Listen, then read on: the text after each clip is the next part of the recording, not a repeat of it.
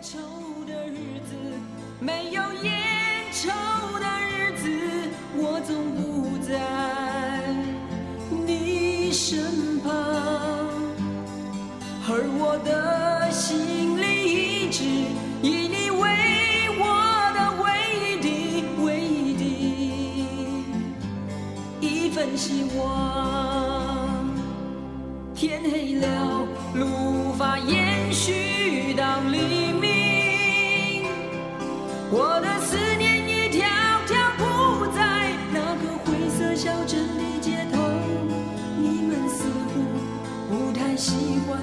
没有蓝色的鸽子飞翔。啊啊啊啊啊手里没有烟，那就划一根火柴吧，去抽你的无奈。欢迎大家收听这一期的塔可冲司机啊，我们这期是李广南封的节目，因为正好我们要说一个被封掉的事情。这期节目呢是想讲讲最近呃瞬间火遍全网的这个关于字幕组被查封的事情，所以呢，今天请来的嘉宾，我觉得可能是我们台开播以来最能侃的嘉宾了。啊，真的吗？我今天在录之前，我想了一想，我觉得我们我台嘉宾都相对比较理性和冷静。啊，我也很理性的好吗？不要这样。嗯嗯嗯，是是是是是，但是你还有其他的面相。OK OK OK。好，那先请他自我介绍一下吧。嗯，大家好，我是散场通道的麦高芬，很高兴接到大理的邀请，来跟大家聊一下比较危险的一个话题。来有台的地盘聊危险的话题，自己心里比较没有负担啊，是吧？我台的特征就是有危险性，从名字开始就有危险性，可不是嘛。今天我来冲个塔。嗯所以今天也是一期串台的节目。嗯我想我们还是从字幕组开始聊起吧。首先，第一个问题是这样的，就我们这代人可能有人没有被字幕组滋养过吗？我初步想起来，我觉得可能是没有的。我们这代人可能都是经历了这样一个时代。嗯，我觉得是这样的。如果定义我们这一代人啊，比如说以网民为主的话，八零后、九零后，可能零零后，包括再早一点七零后，整个这一代人，我不管说你有没有看过字幕组的资源，只要你是上网受流行文化的影响，那你多少都是受到了字幕组的影响，因为很多欧美文化的，他们在我们国家，在中国大陆的影响力是靠字幕组才得以传播的，有很多的欧美的流行文化，他们不经意这种民间雷锋的行为，他们是没有当今的影响力的，在我们的大陆上，起码是。嗯。所以我觉得，在我们今天的社会背景下，确实不存在有哪些人是完全没有被字幕组滋养过的。即使你没有看过字幕组的资源，但你仍然是在被字幕组所带来的、所引进的这种，也不单是欧美啊，包括日韩，包括所有的其他的小语种国家滋养过，你一定会受到这个文化的影响。嗯我觉得字幕组它存在的一个很大的意义，就是使文化的泥墙被人推倒了。字幕组的存在，让我们可以有一个重建巴别塔的机会，越过版权的这座高山，重建我们的巴别塔。对对，你首先就提出了这个文化的因素嘛，的确，其实可以跳开不管电影还是电视剧来看这个问题。嗯。我前两天看了别的微博，他们之前五年前有过一个采访嘛，其实上来就是采访了一些做翻译的，也算是呃广义上的字幕组的工作人员，他们翻的可能是比如特朗普的演讲啊，或者各种各样嘛，也有人专门翻一些比如英国的呃议会辩论的一些内容，就是它可能不仅仅是影视界的，就是文化是一个非常大的层面嘛。对，那即使你不喜欢西方文化，你在批判它的过程中，可能都要用到字幕组的这些呃资源也好，或者你要通过他们才能看到这些东西，看到世界的各个面相。对，哇，别的五年前那应该还叫 Vice 中国是吧？他们重新转发了那个视频，就说五年过去了，差不多里面的人都消失了。我想先简单说一下这个案件吧。嗯我看了这个案件，我就觉得，首先这个案件我觉得是很难翻案了，或者说是几乎不可能翻案了，因为它的标题就已经是国家版权局、全国扫黄打非办公室、公安部、嗯最高检四部委联合督办的这么一个案子，再加上大背景的话，可能还是要考虑到我们最近跟欧盟签的协议吧，对，在版权上应该是也做出了一些承诺，所以也要做一些标志性的案件来有个交代吧。对对，那这是不是可以跟我台的那个郭敬明特别节目做一个联动？对对，我之所以邀请你来，很大程度上就是因为我今天在想郭敬明那一期节目，我基本上可以说是我同意散场通道郭敬明那一期节目的每一个字，而且捍卫他说话的权利，请大家有空的时候可以去听一下。哇哦，好的好的好的，谢谢谢谢谢谢。郭敬明那个事情其实也是在一个跟欧盟签了一个协议的一个背景下嘛。其实就跟两千年初加入 WTO 一样，你做了一个承诺，你就要抓一些典型，你就要做出一些事儿。嗯，无论是郭敬明也好，还是人民字幕组也好，都是在这个时候用来儆猴的鸡而已。嗯，是的，是的。我觉得大家之所以嗯反应这么大，或者有一种普遍性的感觉上有一点兔死狐悲的这种哀伤感。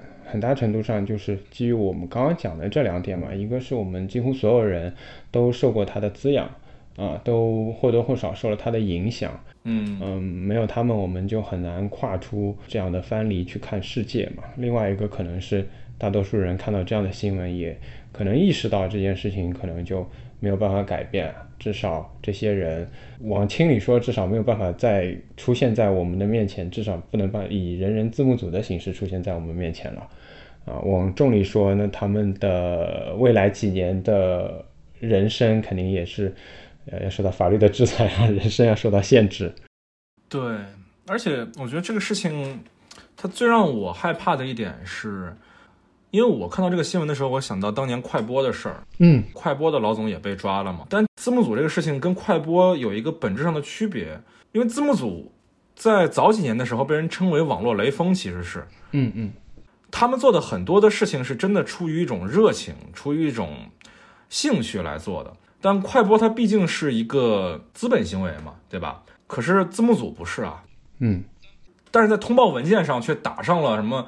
注册会员几百万，获利一千多万元，这样的东西把它钉死在历史的耻辱柱上，这是一件很让人唇亡齿寒的事情。因为很多的时候，我们会觉得，我不知道朋友们在座的听友们有没有人自己去做过字幕，或者说身边有认识做字幕组的朋友，包括说在网上做一些，比如说无偿的漫画汉化，其实这样的人在我们身边是非常大的一个基数的。那如果人人字幕组今天倒下了，是不是下一把刀、下一个铁拳砸向的就是我们身边的这些朋友？嗯，我们身边可能没有像快播老总那样的人，但是我们身边做翻译的、做字幕的、做自己兴趣的、自发性的、非盈利的，当然也存在盗版问题的这些朋友是非常非常大的一个基数。嗯，是的，这个事情最让我觉得恐怖的是，它并不是说惩罚了一些人，而它发出来的信号是，你做这个事情是非法的，这是蛮让我害怕的一件事情。以前一个灰色地带，现在被勒到了红线外面，其实是，也是我想提醒的一点就是。其实是涉案金额一千六百余万元嘛，我如果没有看错的话，它其实不是盈利。然后这个涉案金额其实当中包括，比如说它是有捐助的，然后呢，人影视当然这两年它受到的诟病也比较多，它的广告费用，嗯，最近两年有人下载过人影视的话，它是会有那种类似贴片广告的东西的，你下下来就出现在前面。嗯，对，那他一定是有一些收入的。对对对对对，什么新阳医美之类的。对对。另外最直接的一点就是他要租服务器嘛，以他的这个体量应该都不便宜。所以从这几点上来看，这一千六百万的金额，其实我个人是觉得不算很高的一个金额。嗯，因为服务器可能就得要上百万吧。当然我也不是专业人士啊，我不懂这个到底就它的量级会是怎么样子啊。像这个人影视这样的。组织也好，或者他的这样的行为也好，的确在现在是蛮常见的。比如说 YouTube 的搬运者，其实有蛮多人从 YouTube 啊或者其他的一些网站搬运东西到 B 站。对对对，它这个搬运的过程，然后随着比如像 B 站这样的网站本身的盈利性，可能会给他的 UP 主一些回馈，包括一些经济上的回馈，那么就可以跟你盗版然后盈利完全挂钩起来，可能在。很多人不自觉的时候，很多人觉得我付出了很多劳动，我并没有准备去赚钱，我只是，呃，在 B 站是一个大 UP 主，但他可能会给我一些回馈的情况下，其实已经不仅犯法，而且会因为你的这个有获利的行为而导致非常严重的后果。算是延续你刚刚的话题讲下去啊。只不过你可能没有到人影视的那个受关注的程度。那么如果要杀鸡儆猴的话，你还没有到做鸡的那个资格，你只能当猴在旁边先看一会儿。呃，大理这个问题提的还蛮有趣的啊。我觉得这个问题其实跟人影视这个事情有一脉相承的地方，但我的观点其实是非常清晰的，就是如果我们没有合法的收看正版的渠道，那就不存在所谓的盗版。嗯，所有的盗版都应该被允许。如果今天 YouTube 在我们中国大陆是不能被合法观看的，那任何的形式把 YouTube 上的内容搬运到大陆来，我觉得都不应该被禁止。嗯，对。当然啊，如果说比如说某一个 YouTuber 他的节目内容是也在 B 站上有账号的，他自己如果就有官方的搬运的话，那我就觉得说，那你在私版的话那是存在问题的。嗯嗯。但如果本来就不存在一个合法观看的渠道，那我觉得就不存在所谓的正版或者盗版问题了。所有的盗版都应该被允许。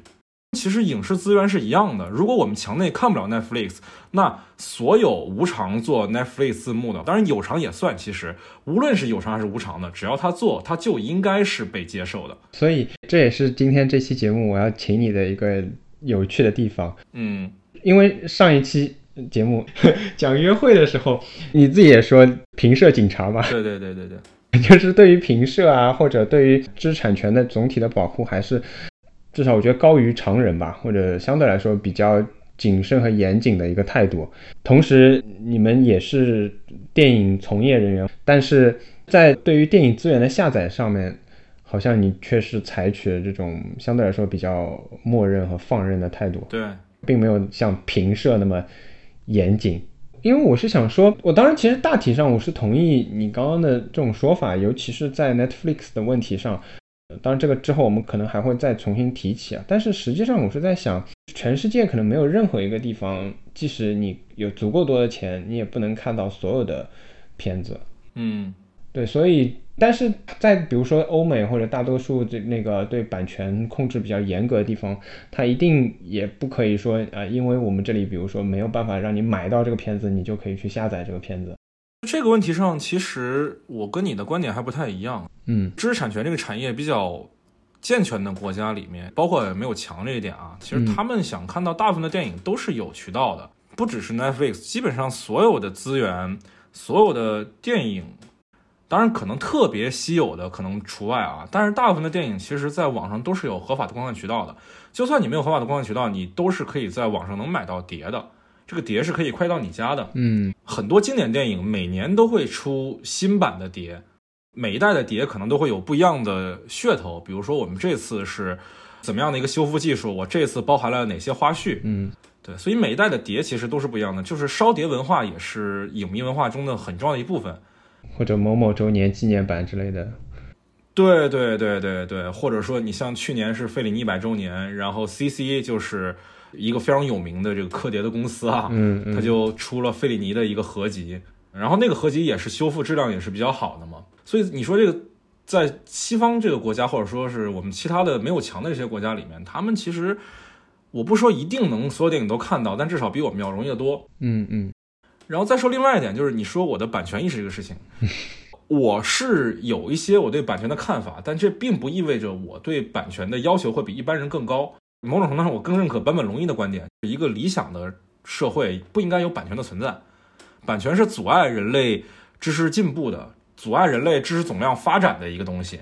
它是保护了个人，甚至有时候保护的不是个人，保护的是资本。是的，我之前有听那个仲青老师的播客，不在场。里面讲到生日快乐那一期的时候，就是讲说美国的音乐版权警察，当然他们不是警察，他们其实就是律师事务所，经常去代理一些音乐人的版权，然后就去告那些路上放他们的歌的咖啡馆啊、餐厅啊什么的，一告一个准。但其实这种其实是就是一种版权式的猎巫行动嘛，我是不支持这样的。是，当然啊，我们要尊重创作者，但是创作者所创出来的每一个作品，其实也是人类的历史把它推到了那儿。对我认为说，应该尽量可能的去。推广人类所共同创造的文明的传播。有人说创作者写作是上帝握着他的手写出来的东西，但其实我认为是人类的历史握着他的手写出来的东西。所以某种程度上讲，我觉得每一个创作者也应该对全人类有一个责任感，不应该认为自己的版权是高于全人类的知识文明之上的。我认为版权也某种程度上阻碍了人类的一个进步。那的确，我们的对知识产权的观点可能不太一样。啊，哈哈，真的吗？我觉得还是会有一些个人化的成分在里面，不仅仅是说人类发展到了那一步它就出来了，而是他自己有一些创作的需求，可能没有这个人未必会有这个东西，当然会有别的东西填补进来，可能。我们俩这个话说就好像是这种什么，虽然有我个人的奋斗，但是还是要考虑历史的进程，是吗？我只敢在你的节目说这样的话。没有关系。另外就是没有这个物质激励，就的确是会少很多创作的动力和作品出来。对，没错，没错，没错。这个话题永远他会争论的，就永远这个问题得不到解决的。其实我不知道是那个片子里所表达的一样吗？你如果不给制药公司以巨大的回报的话，制药公司凭什么去投入那么大的经济成本去研究这个药？啊，那如果他花了那么大的成本来研究这个药，那这个药药又卖的很贵的话，那这个药又怎么救人呢？对吧？所以其实它永远会有一个冲突矛盾在这儿。是是是，这个问题可能得不到解决，但是我的所有的观点都是从一个理想主义的角度出发的，因为我确实是个理想主义者，所以我认为，在人类的理想形态的社会里，版权是不应该存在的。当然，还有另外一个事情，就是我觉得任何人都不应该以看盗版为荣。啊，虽然说我们我自己天天在朋友圈骂正版资源啊，各种门户网站买的电影，但是他们却不好好放，有的时候字幕特别烂，有的时候声画不同步，有的时候有一个水印，有的时候画质特别差。就那个字幕翻译离谱到什么程度？我之前见那个把朴赞玉嘛，然后把它翻译成什么帕克陈虎克，他的那个韩文名嘛，然后被直直接音译成了这个特别奇怪的一个名字。帕克嘛，朴嘛，对对对对对，虽然说正版有这些问题，但是看盗版永远是我们的一个不得已而为之的选择，我们不应该以这样的选择为荣。当然，我们停止不了我们看盗版的行为，但是也要在看盗版的时候对生产这样内容的人心怀感激，并且永远不要去瞧不起看正版的人。对，人家是花钱的好吗？对，也不单是花钱，我对正版，尤其是在墙内的正版资源，永远有一种复杂的情感。就是一方面确实花钱买了，但一方面你花钱买了，你又不好好弄。比如说之前优酷买了九号密室的资源，但是字幕都是瞎翻译的，啊，是的，还经常把什么同性恋情节给和谐掉之类的。还有 A 站买了那个 Rick and Morty 的资源，但是你知道 Rick and Morty 本身就是一成人动漫，就很多内容也不敢放。就是唉，一方面是他们愿意花钱买这样的资源，很感谢他们；但一方面又觉得这样的资源没法在墙内被合理的对待，也很难过，很复杂的一种情感吧。是。Rick and Morty 这个还蛮典型的，因为我看这两天有好多人因为字幕组这个事情重新提起来再说，包括那个全游的那个翻译也是，好像两个网站分别是 A 站和腾讯嘛，都分别找到了原来做这个动漫的字幕组，就 A 站后来是找了电波类似当顾问嘛，才一定程度上解决了他们字幕质量的问题。嗯，腾讯是好像给字幕组开了报价，但是太低了，好像两三百一集这种啊、侮辱性报价感觉。腾讯行为，而且好像国内是要求必须国外放完才能出啊，好像有类似的要求。那字幕组就没有办法统一，因为他们同步还要再做嘛，并没有成功的合作起来。嗯正好说到这么多字幕组啊，其实字幕组们几乎都知道他们的这个行为是灰色的，或者甚至是违法的，但为什么他们还在继续呢？我觉得这也是一个蛮有趣的问题啊。虽然我们因为都不是字幕组的，可能没有办法回答这个问题。我觉得分享本质上是有快乐所在的，嗯当然存在着盗版的这个问题，但是我们这一代人看资源的这一代人，其实基本上是看碟成长起来的人的孩子吧。嗯我的概念里大概是这样的，无论是九零后、零零后还是八零后，他们的上一代人可能也经历过看盗版碟这个阶段，录像厅的那个那个时代，嗯包括我们的家长可能带给我们的就是一种版权意识不是特别强的一个成长环境。嗯分享本身是有快感的，这种快感会成为一种正向激励，所以我倒是还很能理解说他们为什么愿意做这件事情。还有一个原因就是，确实之前也没有这么大规模的惩罚过嘛，所以之后会不会还有这么多字幕组，我不太确定。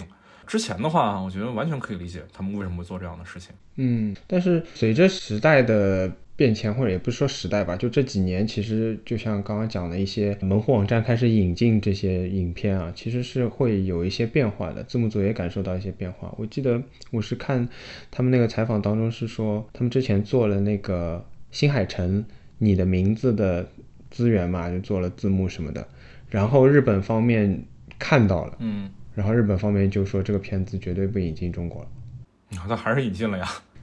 对，因此会承受一些压力。我觉得，那如果真的不不进来，就说啊，都是你们啊啊，也没道理吧？我觉得，我们看的爽的时候说人家是活雷锋，然后一旦出了问题的时候拿他们出来顶罪，其实不是字幕组的问题，就是谁看谁的问题嘛，对吧？一定是因为有看的人，所以才会有字幕组的存在。如果大家都那么重视版权的话，那就也不会有字幕组了。其实，嗯，是，我觉得。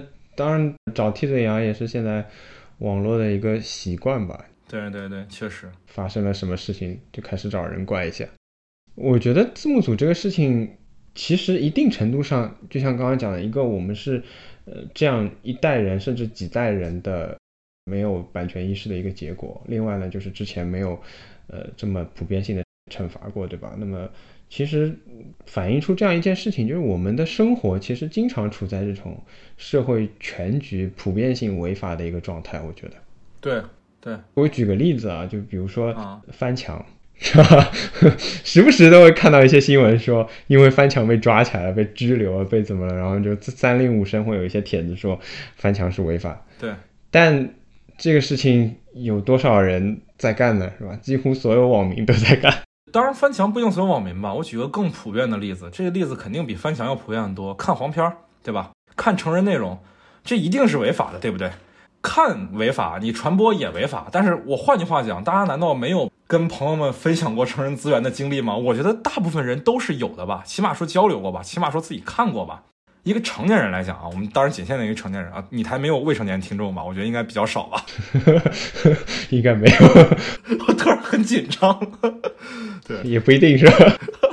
成人内容就跟之前其实那个天一案其实是一样的嘛，就是我只是出版了一些成人内容的文学而已，当然是违法的，当然它是一个灰色的地带。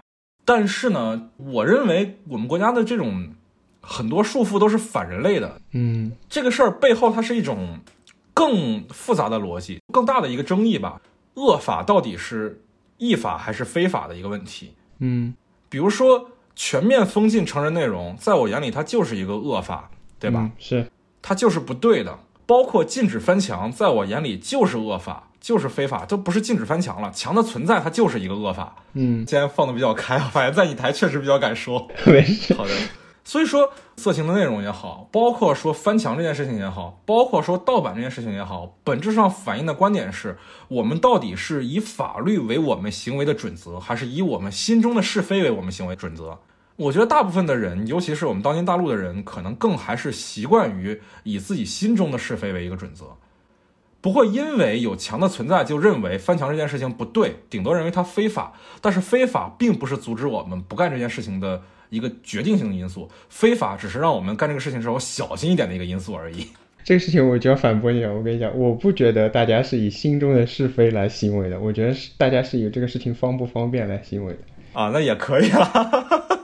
他阻碍我追星了，我就要翻这个墙了；他阻碍我干嘛干嘛了，对吧？他让我没有办法看到我想看的美剧了，我就要去下字幕组的资源了，对吧？啊，因为其实你刚刚说的有点回到，嗯，你你们上次讲郭敬明的那个节目当中的内容嘛，嗯嗯。但我今天更想强调的一点是，字幕组这个事情反映出来的是，我们其实在一种普遍违法的状态里面，然后其实这种普遍违法的状态最担心的事情，并不是说良知这个事情没有没有那么频繁的被提出来，但是呢，公权力也并没有那么频繁的出场。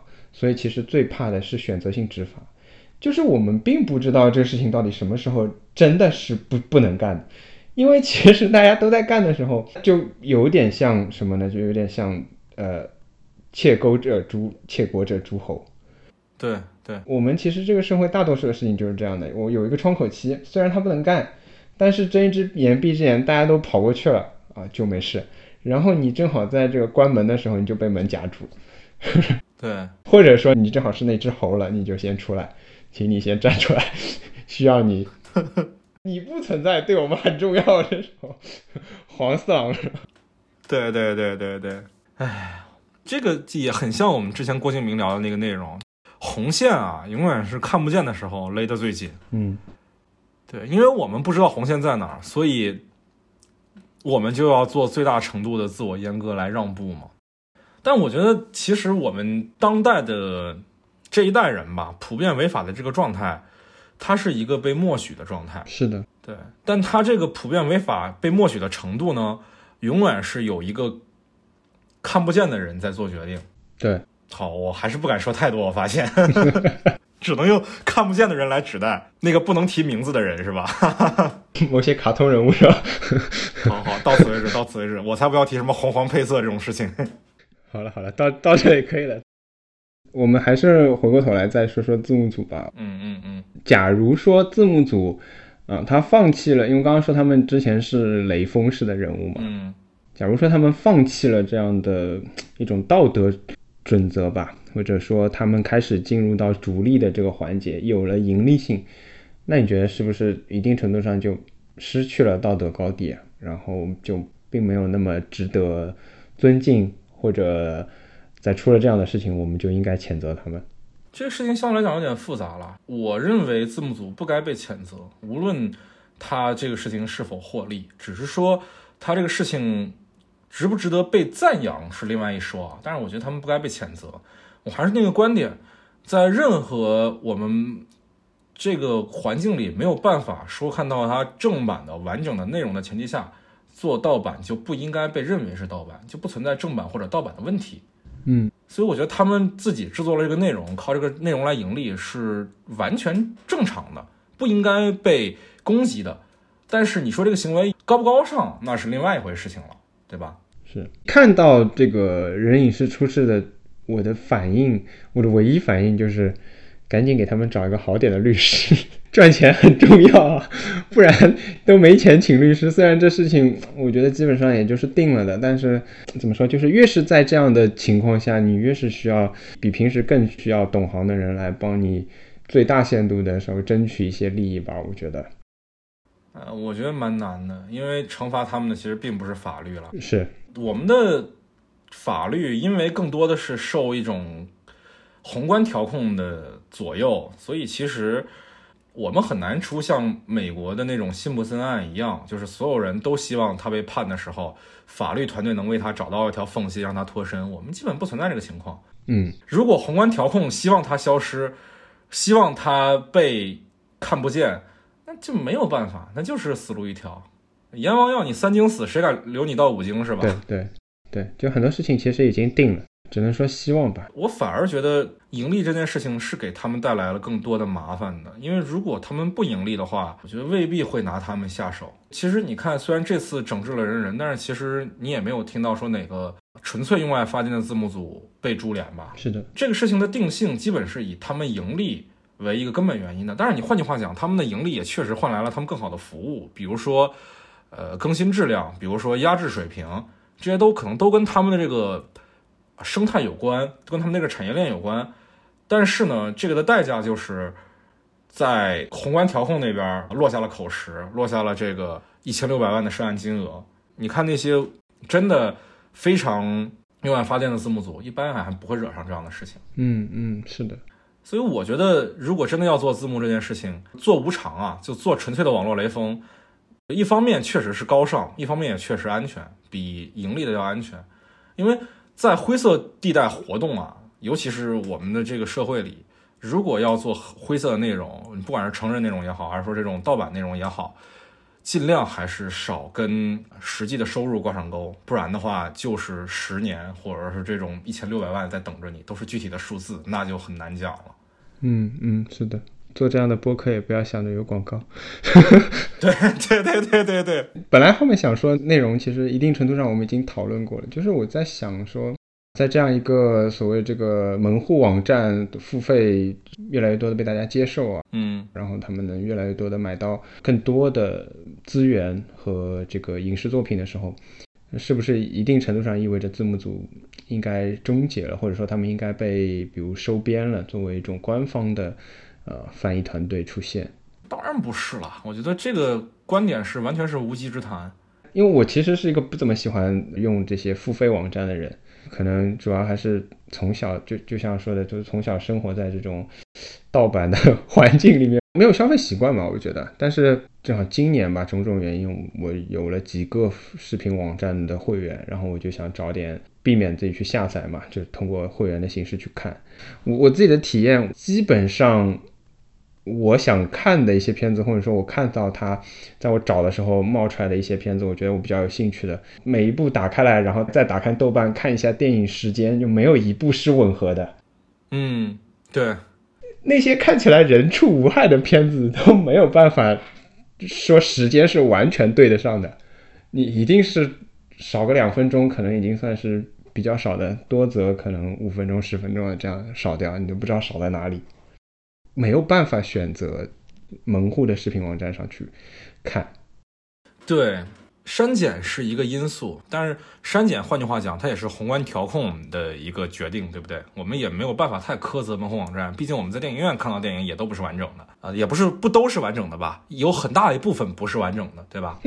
这个我就觉得是你前面说的那点，就是当红线不可知的时候，大家就会自我阉割嘛。有些删减其实就是没有必要嘛。我觉得就是要怪他们，对，就是要怪他们，就是你们自己怕。我并不是在给他们找借口啊，但另外一个因素，你比如说像我作为一个影迷啊，我们把删减这一点刨掉，这点是最常门户网站被诟病的嘛。我在门户网站花了钱看正版的内容，但我完完全全没有感觉到被尊重。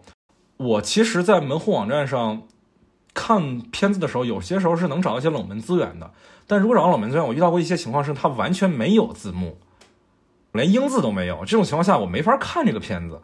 还有一些情况是我在看这个片子的时候，就当然，比如说我是学摄影的，然后电影专业出来的，我发现他们的比如说色彩空间，或者说是一些更深的要求，比如说像分辨率，都完全是不合格的，根本就跟不上我们的观影的需求。这还是正版资源。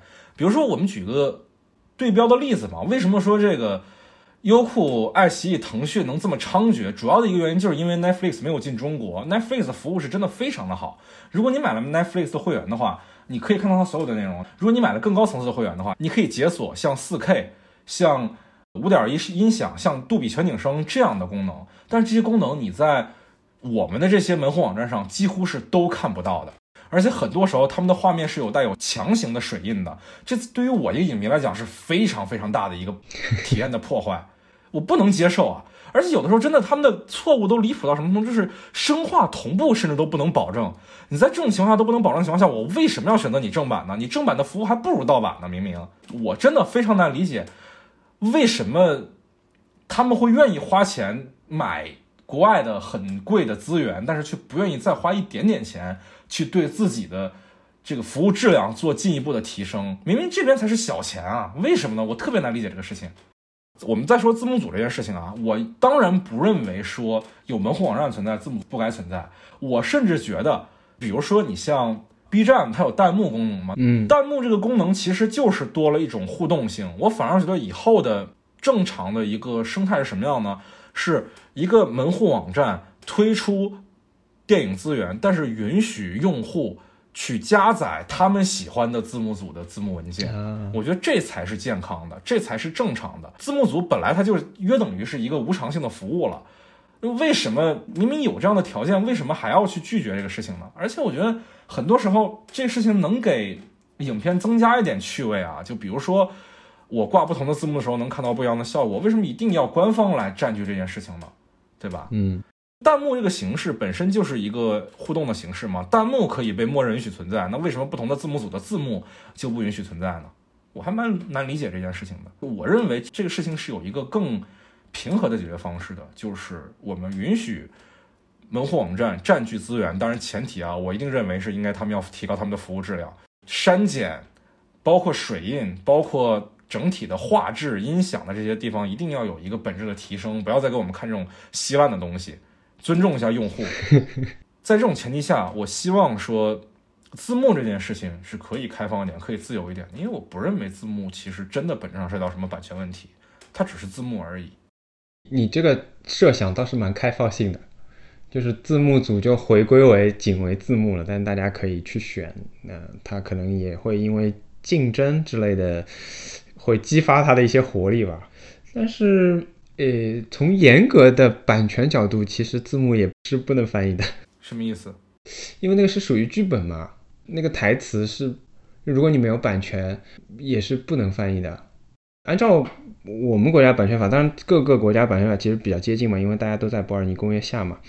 嗯嗯，除非你是翻译成少数民族文字，翻译成汉语，仍然是需要就是有原版权方授权才能翻的。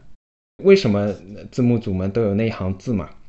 我们以前学知识产权的时候，呃，好像就有人跟我说过，但我不知道真的假的，说那个是知识产权的那个教科书的作者帮他们想的，就是说一个规避方法，包括帮他们写的那个话。本片什么下载，请在二十四小时之内删除啊，什么仅供学习啊，什么什么，这个就是为了从那个著作权法里面找出了一些例外情形放在上面的。我也看过那个话，否则原则上其实也还是不可以的。那这个事情也有解决方案啊，比如说以后就开出一种字幕的媒体文件的形式，你这个字幕你只能在门户网站上加载，那其实就 OK 了。或者你门户网站开放字幕端，让网友来做。我之前看到蛮好玩的一个点，就是《花木兰》那个片子刚流出盗版资源的时候，有一字幕组不小心压制的时候，把他的那个片子的字幕文件跟斯大林之死搞混了。你看那个字幕变得特别搞笑，比如说那个可汗对着皇帝说什么“你背叛了无产阶级”这样的话，非常弹幕了。正好你说到网飞的服务嘛，网飞的字幕就首先水准非常高嘛，然后其次它的语种也非常多嘛。当然每个片子不一样，但是一些热门的片子基本上可能会有八种以上的语言，嗯，世界上主流语言都会有嘛。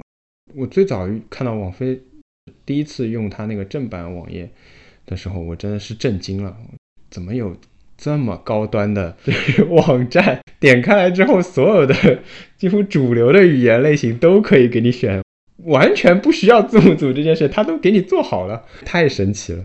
但有时候其实网飞官方字幕也不是很好了，真的。它有的时候那个简中的字幕是从繁体字幕一键变成简体的，所以有时候语言习惯不是我们特别大陆。还有个蛮有意思的事情，呃，我自己个人的一个事情，我去年三月份的时候我在德国嘛，嗯，我就想着啊，终于到了一个可以自由上网飞的地区，我一定要给他送钱。平时白嫖了他这么多视频或者电影电视嘛，我一定要给他送钱。他一定要让我有一个德国的电话卡，绑定信用卡付钱，就是一个付费会员了嘛，你可以看它里面的内容。然后过了两个礼拜，他给我退回来了。为什么？我也没有理解到底是什么原因。他就是说你的支付有问题，然后我们已经退回了你的会员费。然后我已经看了两个礼拜。然后我想，哎，这是怎么回事呢？我就很想给他送钱嘛，我就又付费了，打钱失败。过两个礼拜他又给我退回来，然后我整个在德国的两个月，我就打了无数次钱，他又给我退了无数次钱，我就一分钱没有开，又白嫖两个月。天哪，合法白嫖可还行？我这真的很无语，我真的很想说，我真的很想给你送钱，你就收了吧，他就是不收。我是觉得说你这个观点啊，就是网飞的自带字幕是不是对字幕组是一种打击也好，冲击也好？我觉得，嗯，其实谈不上吧，因为字幕组本身其实就是不盈利的嘛，大部分字幕组吧，我们讲大部分，嗯嗯嗯嗯，那他们的诉求其实就是一种正向回馈，其实跟我们主播是很像的了。大部分的主播其实还是无偿内容嘛，对吧？我们去聊一些话题，然后我们生产一些内容，然后获得一些正向回馈，嗯。但是，传播会让他们产生一种成就感，这是他们的收获，其实就是一种正向反馈而已。自带字幕，官方的字幕未必会消解掉这种民民间字幕的需求。官方字幕跟野生字幕未尝是不能兼得的。嗯，你想，一个书可以有好几个译本，那为什么一个影像资料不可以有好几个译本呢？对不对？我当初考虑这个问题的时候是这样的：第一，我觉得。它自带字幕了嘛？从传播角度来讲啊，或者说非字幕组只是做盗版的人，他其实就直接可以啊想办法把官方的呃当下来，就可以去传播了嘛。这是第一个。第二个呢，就是在那些热门资源里面，你比如说恰好比如 Game of Thrones 是那个 HBO 的嘛，那如果它是网飞的，那你字幕组肯定做不过它。对对对，一口气翻译七八集是不太现实的。对，网飞比较不讲武德，其实，而且自带字幕上来就有。当然，你事后很多个译本也好，大家有一种精益求精的需求嘛，可能要反复咀嚼这当中的内容的时候，你字幕组是会有这样的需求的。嗯，因为即使你说世界名著，你有原著还可以有导读嘛，这个东西是不冲突的嘛。对对对，很多字幕组，好比那个时候《纸牌屋》，虽然是也是王菲的，也有字幕，但是一些精良的字幕组里面有大量的这个其实是美国政治和制度上的一些介绍，这样的内容当然是官方照顾不到的，因为他也没有办法照顾所有地区，尤其是你中国地区的观众。那我们在看的时候，其实是一个学习的过程了。嗯不仅仅看了这么一个片子，还看了很多制度性的介绍，了解了很多这样的内容。这方面内容是官方肯定没有办法做到的。对，也是今天边聊边想到的。我真的觉得以后的这个嗯字幕的这个模式啊，就应该是正版的网站去跟字幕作者去合作。渐渐的，这样也会大浪淘沙，让他们的这个高人气的翻译家会越来越积累他们的能力。其实是，我觉得这其实是一件比较好的事情。嗯，既不会产生盗版的这个问题，同时也能让这个字幕组有一定的发挥空间。当然，他们获得正向回馈的机会也比像现在这样传个网盘要更大，可能甚至一部分的情况程度下还能帮他们获得一些收益，一些合法的收益。其实我觉得是一件很多赢的事情。为什么字幕一定要只有一个版本，只有一个官方译本？哎，我还是很难理解。所以你是理想主义者。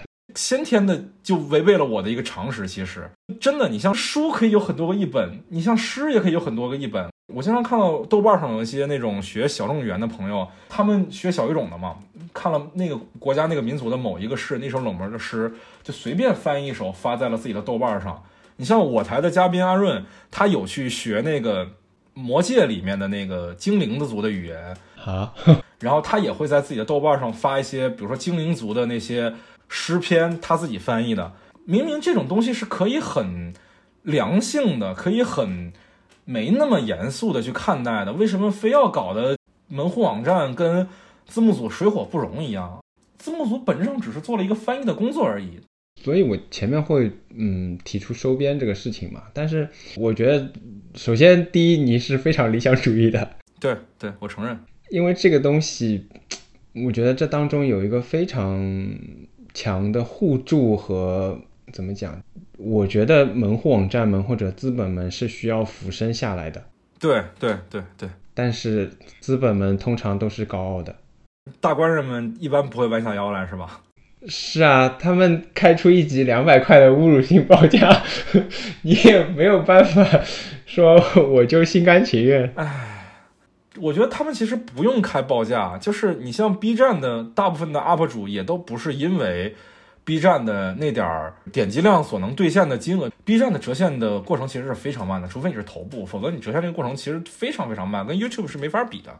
但是很多时候，其实对于你像做字幕组的人来讲，他们就是需要一个正向回馈，他们需要一个比如说被认可的这么一个阶段。嗯为什么不能去做一个合作呢？我换句话讲啊，比如说我们再讲另外一个情况，我们的音乐软件，你像网易云、像 QQ 音乐，他们的歌词翻译大部分也都是网友上传的，对吧？嗯，那为什么这种情况下就可以被允许？为什么门户网站的影视资源你就不能允许网友上传译本呢？我真的有点难理解，尤其想到音乐这个事情啊，因为音乐这个事情其实版权也是一样的嘛。但是音乐上大家其实默认是允许网友上传译本的。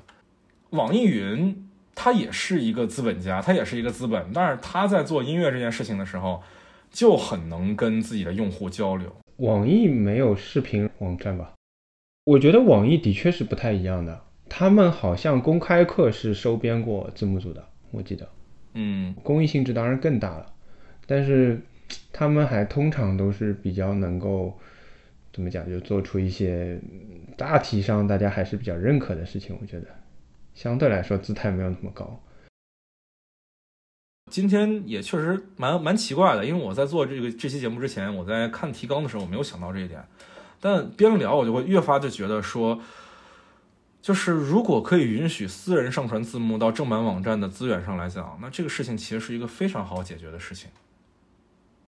其实现在的迅雷看看嘛，有一点这方面的功能，它会在线匹配字幕。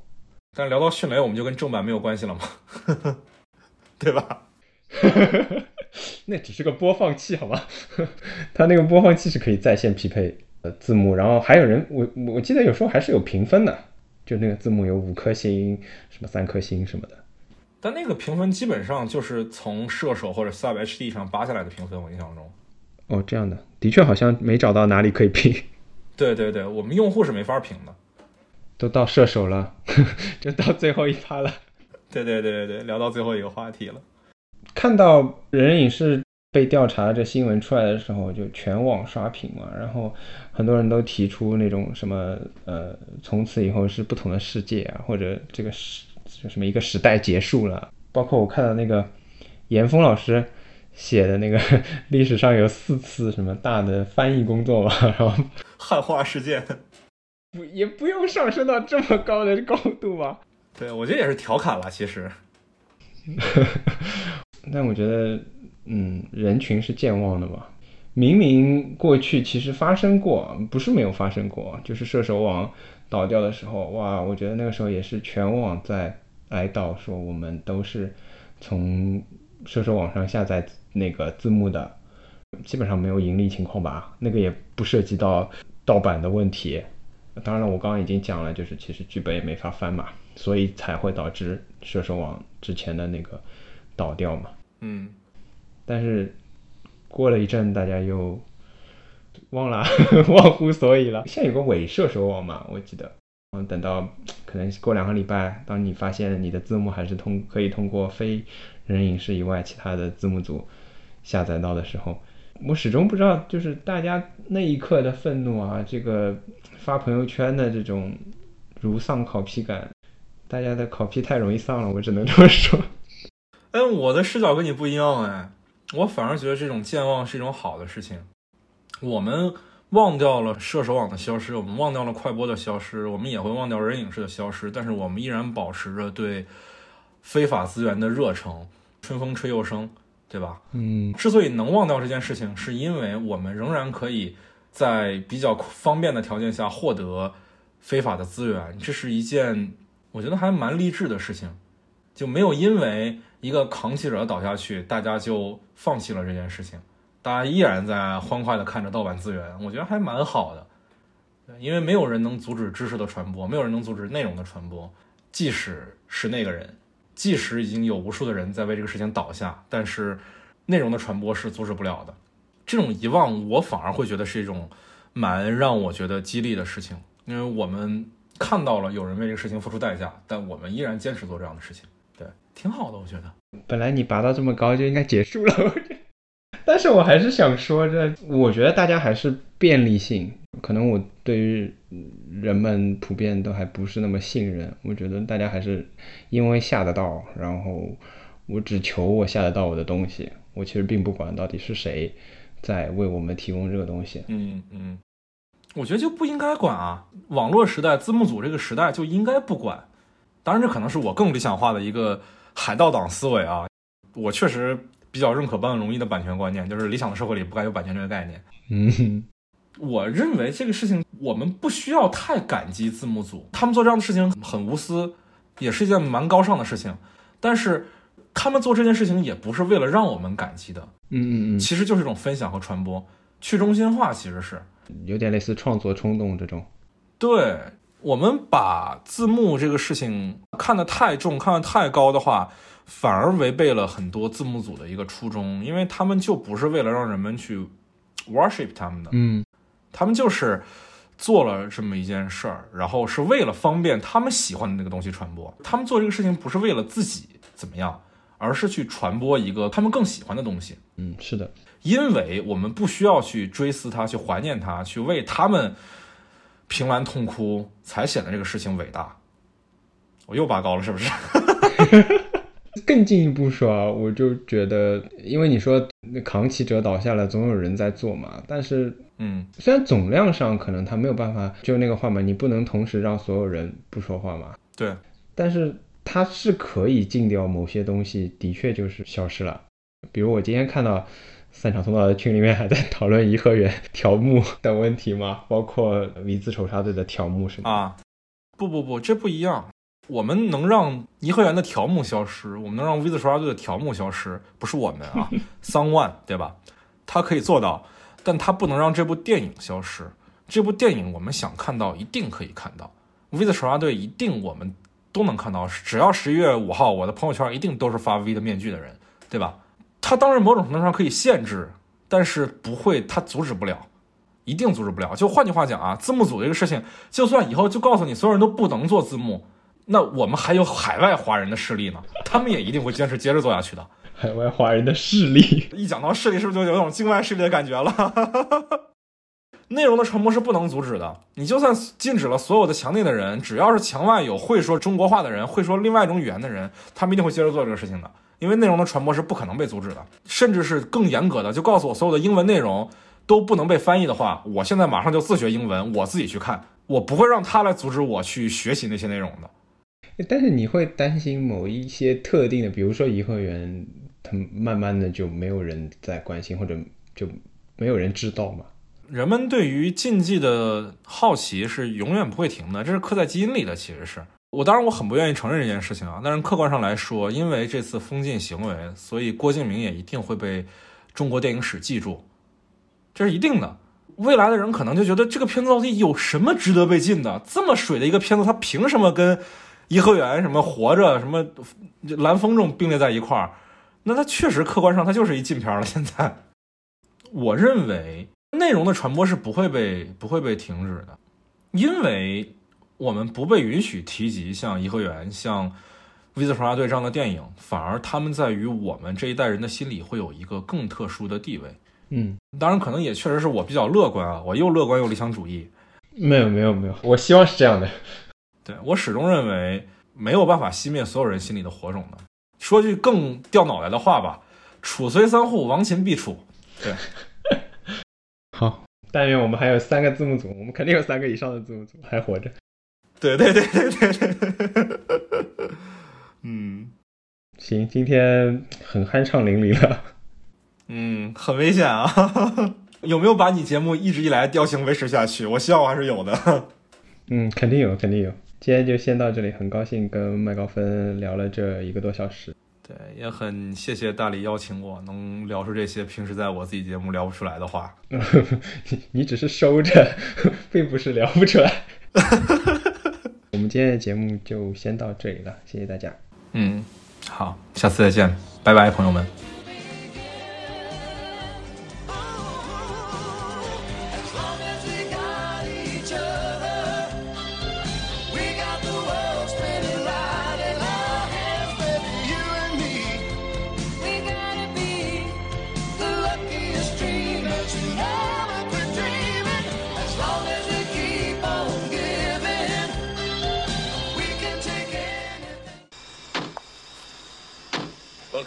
Knight 2000. Thank you. What's all this? Looks like Darth Vader's bathroom. It is a one-of-a-kind car, Mr. Long. It is the fastest, safest, strongest car in the world.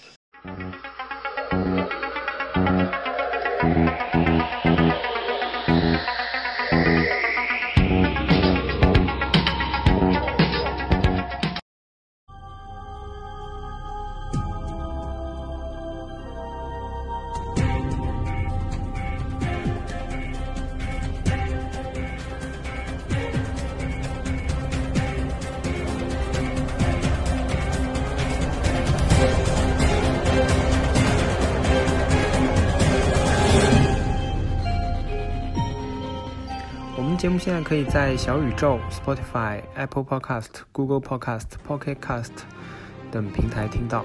如果您使用泛用型播客，可以输入节目简介中的地址来进行订阅。如果你都听到这个位置了，我猜想你应该对这期节目还是比较有兴趣。关于节目内容有任何想说的话，可以在小宇宙给我们评论。欢迎将我们的节目转发到天涯海角，让我们节目被更多人听到。谢谢您的支持。